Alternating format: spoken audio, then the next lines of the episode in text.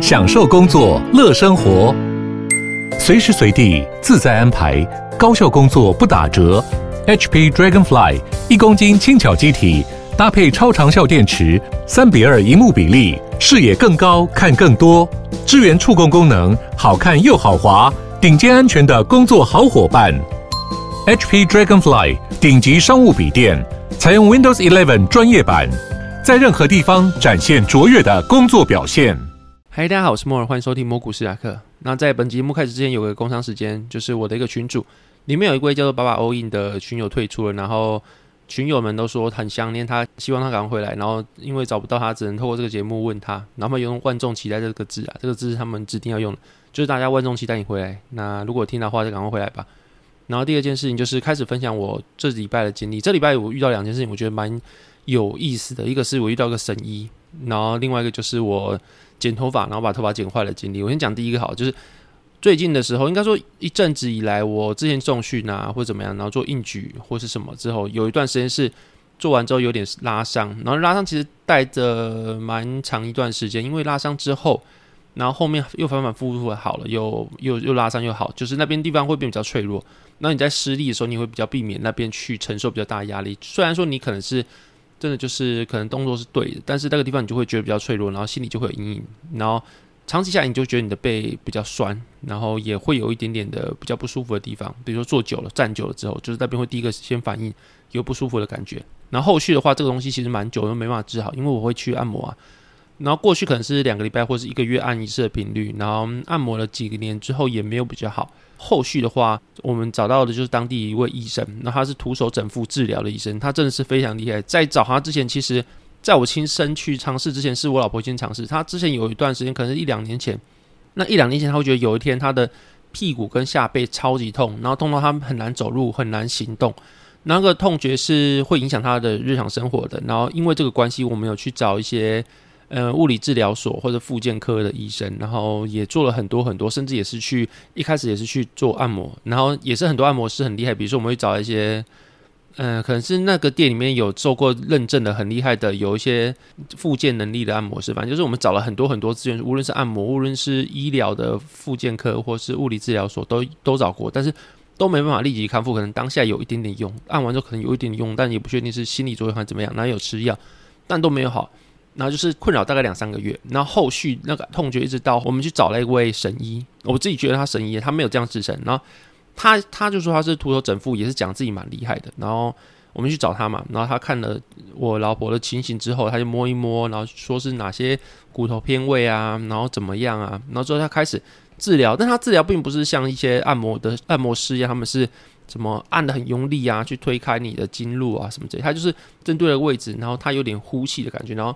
去慢慢的加压，去慢慢的做一些动作，然后也有用到电视上一些整骨会用椅子，你人在上面，它啪一声，然后椅子弹下去，然后再拉起来，啪一声弹下去，这种椅子它也有用到。总之，它的动作其实你看起来是轻微的，然后就是在你的身上去做一些触摸，去做一些很轻微的去做推挤，但都不像是按摩师一样那么用力去把经络推开的感觉。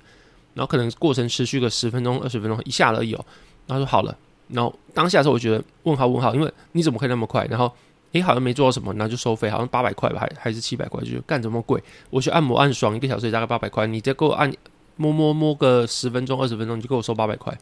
然后感觉又还是没什么用感觉。然后我老婆一开始是问号问号，因为感觉她身上去摸来摸去没什么感觉嘛。然后可是她一下床，发现干怎么不痛了？真的完全好了。我们过去可能会去这种东西，可能要慢慢治疗，可能是要慢慢的一段时间去让它康复。没有，他就是摸个十二十分钟就真的好了，然后就觉得很神奇的一件事情。那从那时候开始，我就真的打从心里觉得这个人干不简单，应该是个神医之类的。然后后续因为最近这几个礼拜，然后我老婆又有点不舒服，然后按完之后，他就顺便帮我预约。然后我这个下背痛也是长期困扰我蛮久。然后我自己第一次被这样诊疗的人去按，然后我觉得经历的蛮神奇的。首先他会用你的仪器。因为我是背对他，但我不太确定它是什么仪器，但就有点像是有两个滚轮，然后从你的后颈那个脊椎慢慢的滚下去，背啊什么之类的，后脑勺啊，然后还有肩膀去测量你的松紧度，然后后面他用手触诊，然后在这段诊疗完之后，他跟我说我的第五脊椎还是腰椎歪掉了，然后之后他又摸我的胯骨，然后跟摸我的大腿外面外侧肌肉的松紧度之后呢，他跟我说我的胯骨也歪掉，我的整个上半身是偏的倾斜的，然后就导致我平常日常的话会有某个地方比较酸，然后讲完之后他就跟我指这个地方是不是比较酸，我说对，反正就他他他能够知道说你是哪里可能比较不舒服，或是因为这个施力点或你的身体的机构可能有些歪斜，会导致什么后果，他要跟你做确认。那，后面他我躺下来之后，他看我的脚跟胸口，他从我的脚掌那边看过，他说我的脚有长短脚，然后我的胸口，我的左胸口比较高，右胸口比较低。然后判定我的，然后他说我的右脚比较长，大概是这样子。然后他就是因为这些整个东西，他判定我的上半身是偏偏位的。然后后续他开始帮我放松全身的肌肉，然后他就先去按摩他要放松的部分啊，对你的筋膜去做加压。那他手法也跟其他的按摩师不太一样，按摩师可能会是针对你的经络或是骨骼的肌肉去做推拿，可是他比较像是他也会做这个啦，可是他有另外一些手法是像是把你一块肉拉起来，然后在上面去做摇晃跟一些小小的加压，但都是很轻微的，完全不会痛。完全没有挤压的感觉，那胸甚至他对你的二头、三头肌啊，或者你的胸口，也有一些地方，他就轻轻的去做挤压。一开始你的胸口他说很紧的时候，那些筋膜他要去做很大力的加压，可是后续他可能做某些地方，他就真的只是轻轻的碰一下而已，就确实用完之后，你会觉得你的胸口真的比较轻了。然后他还有一个毛巾，像类似毛巾的事情去套住你的脖子，然后去松你的颈椎，那边我觉得超恐怖的，是。你会觉得说，干会不会出什么事情呢？会不会用完之后我会不会就再见了之类的？然后就你会看到有些万中选一的报道，那些人可能是那个诊疗不慎啊，所以说他的颈椎怎么样啊，就导致他瘫痪或者是怎么样。那你在被他套住脖子的时候，你觉得妈的超恐怖的，那种感觉真的会存在。总之就是后续他帮我用完颈椎之后，我觉得很很神奇诶，就突然觉得说好像脖子比较长一点点，比较松一点点，但没有测量啊，就是轻松很多啦。那我不确定是不是这种变长，然后他真的也没有像别人往上拉，他都没有，他就是轻轻的拉了一两下，然后也是没有在任何很大的力量的情况下，反正就是用完之后全身放松之后，他开始让我做了很多很多的姿势，比如拉伸的身体啊，像是腰椎旋转啊，然后抱头之后，他从后面把我往上提，去让全身骨骼去做舒展的动作啊，然后用完之后，他再看一下，说他的颈他的腰椎帮我调回来了，然后他又回去我的脚掌下面，从那边看，然后说我的胸口比较。两边的长度比较一样，然后我的脚也比较，我的脚也是一样长。可是它其实我没什么概念，你知道吗？就是因为你的脚有没有一样长，你自己不会知道。然后你走路的时候你也不会在意你的脚有没有一样长，根本不会知道这种东西。然后，但是他看完之后，他讲完之后，他说 OK 好了。然后大概整个过程我比较久，大概三十到四十分钟，因为我在中训。他可能说这个肌肉比较紧绷之类的。然后完之后呢，他叫我下来走路看看，就忽然觉得说有点神秘的感觉，然后就是诶，手脚的长度好像跟平常不太一样，就等于如果你的脸啊，你的眼睛是架实上的话，我会觉得诶，怎么？距离感不太一样，你走路觉得好像离地的距离比较高，或是你要拿东西，怎么觉得诶，那个东西距离你以前手伸及的长度来说，手好像伸比较远一点，就是有种很微妙的晕眩感，然后摇晃感是来自于你觉得距离感是变的，然后就有点神奇啊。就是后续的话，我的下背的疼痛是好一点，但没有到像我老婆那么神奇，就是完全瞬间就好，这个真的超夸张。但是因为我这是长期以来的，然后加上它也不是一个非常大病痛，它就只是微微的酸痛。然后那次调完之后，就是瞬间有个距离感的差异，就是我的长短脚好像真的好，但是就是对于地板啊，对于物体来说，真的是有一段距离的差异。然后后续真正确实我的下背目前来说是比较不酸，但我不确定是不是心理的关系。反正我觉得还蛮特别的一个体验，就跟大家分享。那当然，因为这涉及比较医疗啊的东西，还有我不确定它是民俗啊，所以说如果你们有有想要知道的话，其实也不用密我，因为我觉得这个密你我跟你讲，我可能也会有点责任，我就是跟分享大家的经历啊。那如果说你们有问题，我还是寻求专业的医生比较实在。然后真的没办法的话呢，再去走下一步，然后先寻求有经过认证的确实的医生，会是比较合理的一个方式，大概这样子。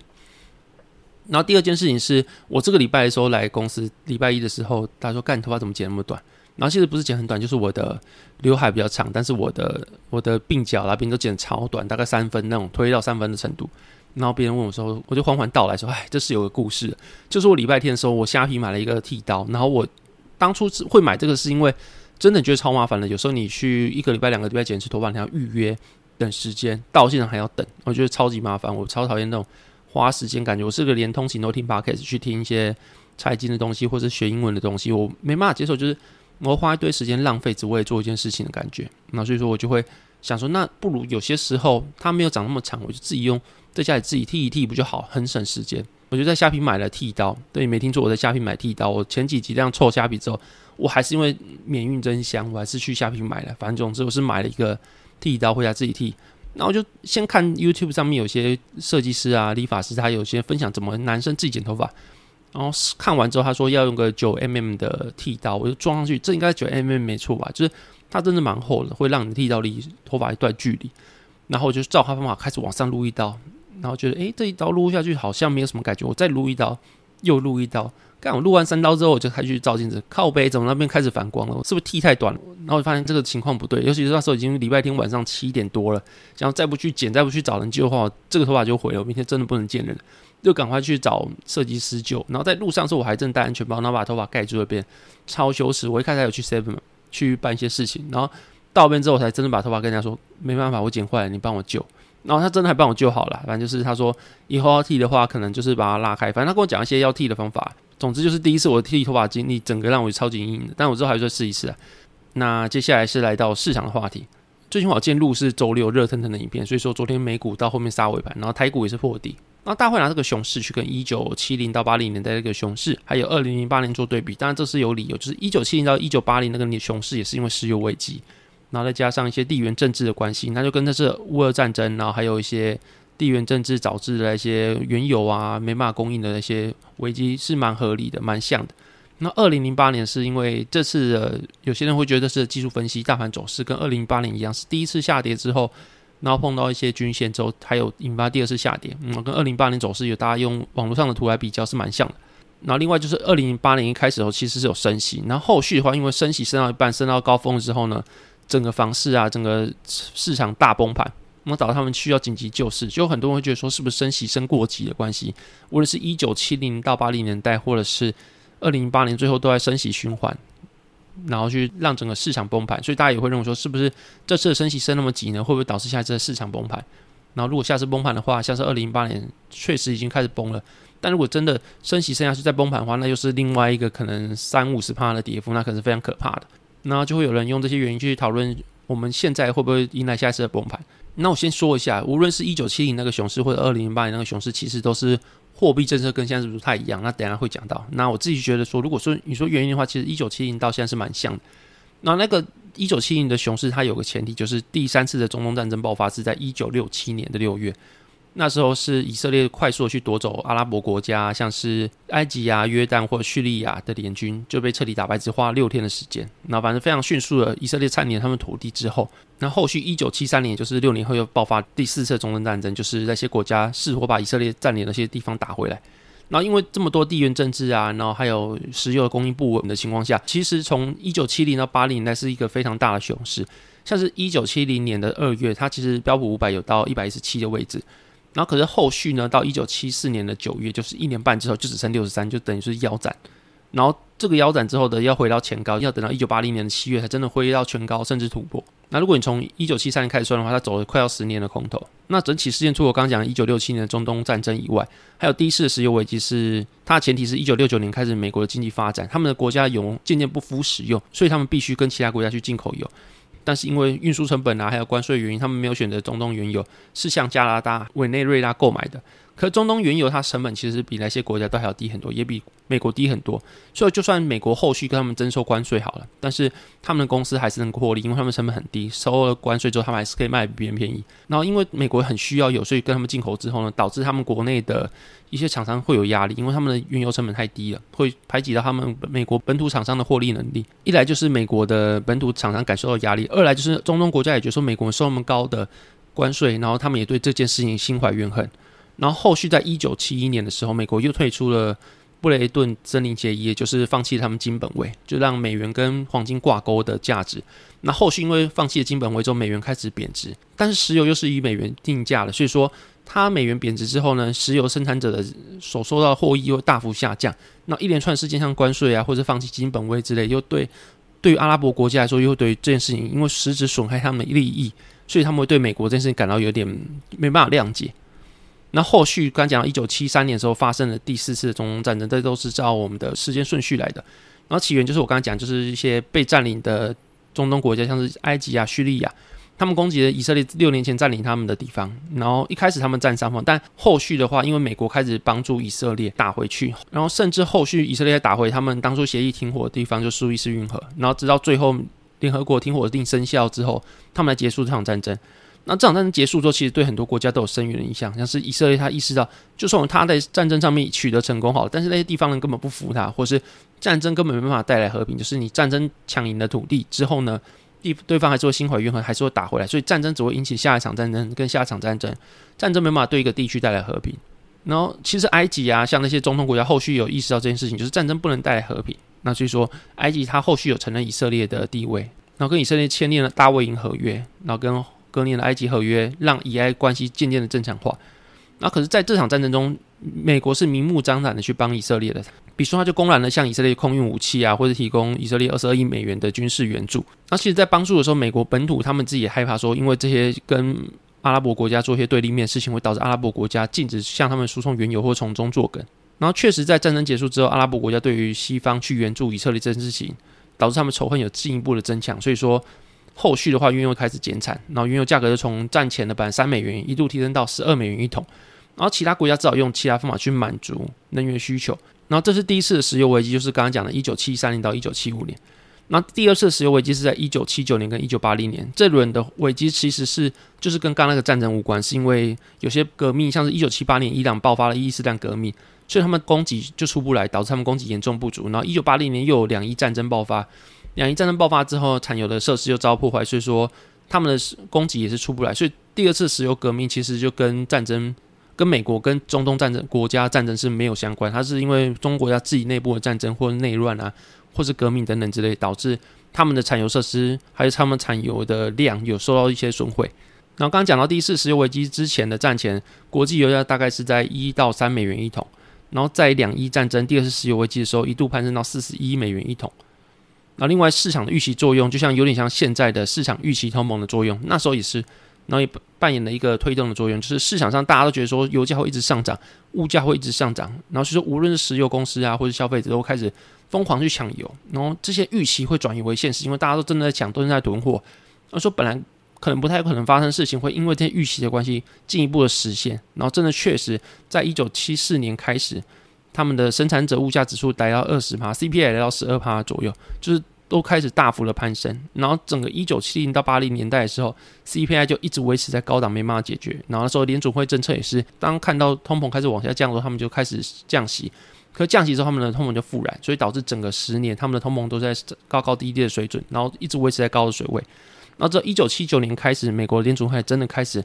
决心去打击通膨，然后以调高利率为主。让一九七零年的通膨才真的得到缓解。那因为这个原因，所以说美国股市在一九八零年开始才会开始慢慢上涨。像刚刚刚讲到一样嘛，就是一九七零到八零年的时候，美国其实走了将近十年的空头。然后一九七三年高点要到一九八零年开始突破。那就是刚刚讲到，就是一九八零年的时候，因为开始真的进入紧缩政策的时候呢，一九八零年的股市才真的开始往向上。但在一九八零年初市场达到高峰之后，后续开始走入熊市。然后说，因为进入了升息循环，可能是因为升息循环导致说市场撑不住这些急速的利率。那反是在升息循环末的时候，整个市场进入熊市。然后真的要到一九八一年的十一、十二月，就是一九八零年末之后呢，美国联储会才开始调降利率。然后最后，至少我们从这个时间点来看的话，大家都开始去预测说，现在他们要进场是要等到降息循环才会进场。但以这个故事看起来的话，其实不是，因为你看到它降息循环其实是空头的开始。然后联总会之所以会想要降息，其实是有它的原因。所以说，你如果因为降息才要进去的话，你还是会吃到一段跌幅，然后可能是也是蛮主也断了一段跌幅啦。就是如果你从这个故事来看的话，那这个熊市从一九八零年开始，要到一九八二年的八月才开始到谷底反弹。所以说，像刚刚讲一样，如果你要以降息作为进场的标准的话，其实联总会降息是有原因，它不会平白无故的时候开始降息。如果说升息经济撑得撑得住呢，它可能就不会降息。而且在升息循环的时候，其实是一个长期来看是个向上，就是升息一开始可能是一个熊市，会往下去做修正。但整个升息循环你拉长来看的话，其实后续来说它是一个稳步向上的趋势。然后反而是最后开始启动降息的话，一定是有原因，那时候一定是个大跌的趋势。相较于升息循环缓步上涨，所以说你要等降息才进去的话，你一来会吃不到升息循环的稳步上涨，然后跟二来就是降息循环的下跌，你可能反而是吃到这一段。然后所以说你因为降息去做一些进场的策略的话，可能要思考这件事情。然后另外就是最近的债券跟股市一起齐涨下跌，有些人会开始讨论要不要买债券，那或是真的去笑说债券已经没有起到避险的作用，但是债券真正会让你做起到避险的作用是在降息循环来短，就我刚才讲到市场价格会。因为降息循环跟着去下降，可是那时候因为市场价格下降，然后开始降息的话，降息的话导致债券价格应该要上涨，债券利率才会往下跌。那所以那时候债券的价格会往上涨，才能进一步去保持住、保护住你整个部位的盈利。所以说，你去买债券不是为了要在升息循环去做保护，反而是在降息循环那端去做保护。所以说，你先去买债券的话，或去效债券没办法起到保护作用，其实是没道理这件事情。因为债券的保护作用是在降息循环那一段，然后现在明显还没到，然后可能二三年等不到，但二四年才等得到。可是债券在目前已经走了一个三两百年来第三次空头。然后这次空头其实是个非常难得的机会，很多债券持有者都跌到近十二十年来没有获利的水准，所以说最近有人开始讨论要不要买债券，我觉得是蛮合理的一件事情，因为确实债券已经走到一个非常便宜的价格，但是你去买债券跟买债券的 ETF 也是不一样的事情，买债券的话你就直接去买这个债券，那到期还是还你本金，你就不会有什么资本资本利得的问题，因为它的价格不会上涨下降，就是拿一个票面嘛，那定期每年可能给你四趴左右的配息。这叫配息嘛，大概是配息，然后可能是季配，可能是年半年配等等之类的，那它就不会有资本利的问题，因为你直接购买债券。但如果你今天是购买债券 ETF 的话，它就是在基金管理的情况下到期，然后去买下一个债券，那时候它就会有资本利的问题，因为它会一直不断补充债券进来，那可能会有价格高的，可能有债价格低的。所以说，你买债券 ETF，它会有资本利的问题，它会有价格上涨下跌的问题。你就不仅仅是你会一直拿到你的票面利率去给你的一些回报，你还会承受可能是资本利得的获得，或者是资本利得的损失。那这是不一样的事情。另外还有保管费等等问题。所以说，这两个事情是不同事情。你现在去买债券的票面，你是确实一定会获得利益的，因为它就是到期就一定还你本金，没有资本利得问题。但是你去买是 ETF 的话呢，你还要去。承受 ETF 的资本利得的问题，它可能上涨，可能下跌，但就是它跟买债券的本票是完全不同的一个意识，可能要知道这件事情。然后其实刚刚讲到一九七零年跟二零零八年的熊市，他们其实跟现在的货币政策都不太一样。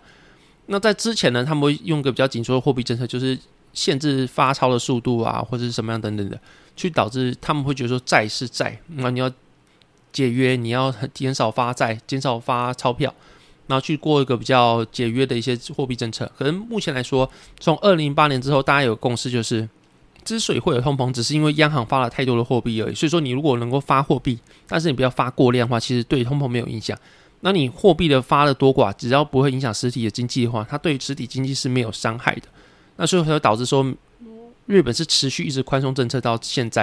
然后甚至是他们的债务已经占他们 GDP 两倍以上，但他们还依然活得好好的。这就是因为现代货币理论成为显学的关系，他觉得说，只要你能够去办了债还了出来啊，然后只要能够促进经济持续的流动，然后消费端还是持续的购买力强盛的话，你发太多的债，你印太多的钞票，它只是一个数字，然后主要是要维持你的经济的和谐跟持续的运作。那所以说，QE 啊，也是从这些货币政策去做衍生出来的一些手段。那如果你要说的话，也真的是因为现代货币理论跟 QE 的关系，才把二零一八年的熊市给拉上来。那但说没有另外一个没有另外一个未来啦，所以你也不知道说如果没有 QE 的话，二零一八年到现在的世界经济会怎样？但有可能有可能的是因为整个世界体系会因为这样导致金融瓦解啊，或信用瓦解也是有可能。但大家不知道，因为没有下一个未来，大家也不知道如果说没有 QE 会有什么样的结果。那二零一八年的金融海啸之所以会发生，其实可以追溯到一九三零年左右。那时候有个产品叫做担保债务凭证 （Collateralized Debt Application，CDO）。然后最早时候是美国政府希望。可以振兴经济，所以他们希望说银行可以放更多的钱去给人民买房子，所以他们就跟银行说，他们的房贷会有人联邦住宅管理局来接手，也就是说，你把房贷放出去之后，这个房贷由政府来保证，如果最后房贷缴不出来或者房贷怎么样的话，政府会接手这些债务。那所以说导致说银行去把贷款贷给人民之后呢，他们不仅可以收手续费，还能把这个房贷卖给政府，然后所以他们又有钱去可以贷出更多的款项，也就是说他们的放贷能力就不会受到他们的持有货币的数量去做限制。那后续美国政府就成立一间公司，去把一些房贷去做证券化，也就是说大家可以去购买这些一堆房贷集结起来的一个商品，大家可以一起投资个商品，一起当股东，那这样钱一起进来的话呢，就可以支撑整个房贷市场。然后这让银行家发现，只要说只要能创造现金流的东西，其实都可以去做成证券化。比如说房贷啊、车贷、信用卡欠债，其实都可以像这样，你都可以卖给捆绑起来去做个金融产品去做销售。反正就所有的债务，其实大家都发现可以包起来，然后去卖出去之后，人家可以去享有这些东西收回来的现金流。那这个东西就叫 CDO 担保债券凭证。可是大家突然发现，这个东西其实有点无风险，就是因为美国政府会去保障你的房贷嘛。所以说，大家为了抢生意，就可以出一些特别高的评等。其实他们就是有点算失职或者故意有些风险是避而不见，然后什么东西就给到高平等，让他的能够房贷可以贷出去，然后钱可以进来，然后让他们可以赚钱再去做下一个房贷。那所以只要他们开心的话呢，他们就给很多很多的明明就是有风险的贷款者，给他们高平等，让他们能够去顺利的贷房子，尽管他们可能是缴不出来的。那所以他们就开始因为这样开始随意的乱放贷。啊，因为这段时间的放贷是非常非常活络，所以导致说你可能买房子几年后就翻倍了。所以说一开始房市可能是让人家去住的。那因为这个关系，房市开始有投机的成分在里面，然后所以说整个房市非常的热络。然后这个是热络，一直到二零零七年这段时间开始慢慢的膨胀，最后在二零零七年开始爆炸。然后这个其实前提是在两千年的科技泡沫之后呢，还有九一的恐怖攻击事件之后，其实联总会降息到十三次。那后，后续在二零零四年到二零零六年才开始慢慢的升息升回来，然后大概升了十七次，然后每次都渐进式的去升一码，不像现在是一次升三码，所以大家还说现在升息是不是有点激进？反正就是他在二零零四年到二零零六年之间升了十七次，然后把利率调到五点二五趴。可是，在二零零七年九月开始，就是我刚才讲的金融危机开始爆掉之后，它到二零零八年十二月之间连续降息了十次，然后把维持高档的利率调到就是零趴。然后发现调零趴之后呢，市场还继续爆掉，就是你已经开始没有利率了，市场还是没办法救回来。所以他在二零零八年十一月左右开始宣布要开始启动第一次的 QE。那就是买六千亿美元的抵押贷款去支持债务的计划，就是有点把整个公司啊，或是整个企业的呆账都收为国有，由国家帮你们承担这些坏账。那这就是 QE 一部分的运作模式，然后去把资金去注入市场。不过在整个二零零八年的时候，标普五百还是下降了三十八趴，然后在二零零九年的年初，就是从一月到三月又下降了二十七趴。那后续反弹原因其实也没什么太特别，就是超低反弹，就是你东西够便宜的，就是一个最大的利多。那当然了，也是因为那时候虽然说各项经济指标，像 PNI 啊、商品零售额等等都还在低点，但是他们都已经确实止稳，没有再往下降。那这也是一个支持整个股市慢慢向上反弹，还有止稳的一个原因。那在二零零九年的三月，标普五百落底之后呢，三月到六月之间，标普五百就涨了三十九点六趴，就是你不能说它回到前高，但它其实收复了很大一块的失土。所以那些长期持有股市的人，他们的理论就是，你如果避开了一些，你去做一些择时交易，你可能会避开一些熊市，但你可能会避开一些最好的那几个月份，像是二零零九年可以看到最好的月份，三个月涨了快快四十趴，那这个可能是一些有些比较平淡的熊市，比较平淡的牛市来说，可能两三年、三四年的涨幅也不过如此，所以说。有些人会不建议择时交易，就是因为你不知道最什么时候最好的月份，什么时候最差月份。那如果你去做择时交易的话，你可能会因为这样错过了这些最好的月份，然后导致你的绩效大幅缩水，还不如什么都不要做。那大概这个原因。所以你要用二零零八年或者一九七零年的这些经验来看现在股市的话，问题是一九七零年到现在经历了无数次的石油危机之后呢，中东国家的全世界掌控的产量已经不若以往了。就是每次的石油危机虽然都会爆发，都会导致衰退，但是也因为这样子，西方国家或整个。资本主义都会因为这样子意识到说，中东国家所占领的石油的份额太多，所以他们渐渐把中东国家的石油的产量啊、重要性去做下降。所以你说现在的石油危机会不会像过去一样，真的钳制住非常多产量，然后整个世界会因为中东国家的产量的增加或减少，然后导致他们的经济起伏跟着一起去做去做上下，然后没办法去做任何的反制？我觉得不会，因为中东国家的份额我记得好像已经不到三十趴了，然后。相比过去，也是一个非常大的跌幅。然后美国它其实就是它自己的石油啊、天然气可以其实是可以自主的。所以说，你要说那时候的石油危机会不会爆发得很现代，然后导致整个十年的熊市，我是觉得不会。我自己觉得不会啊，因为整个市场不一样，货币政策不一样，然后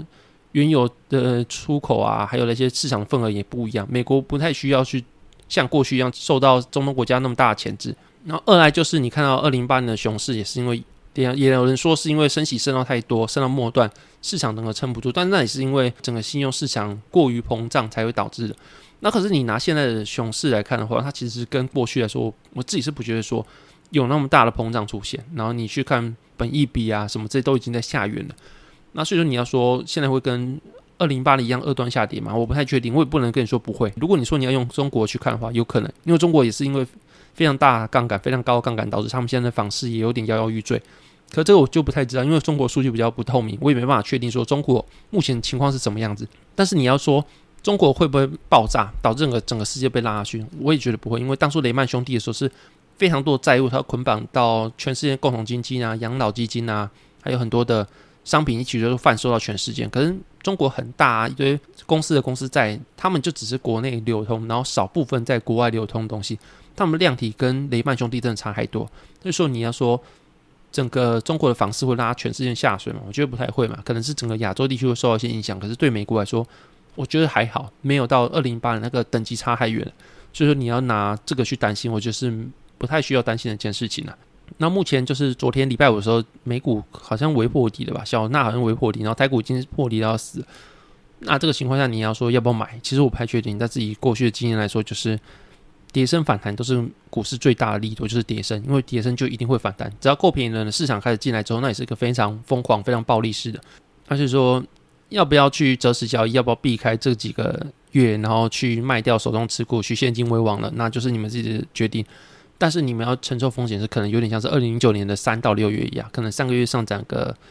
二三十趴之类的涨幅的话，你们会吃不到。那说不定不会的话，继续往下跌，你们就赚到一部分的放空，有点放空，就是高卖低买嘛，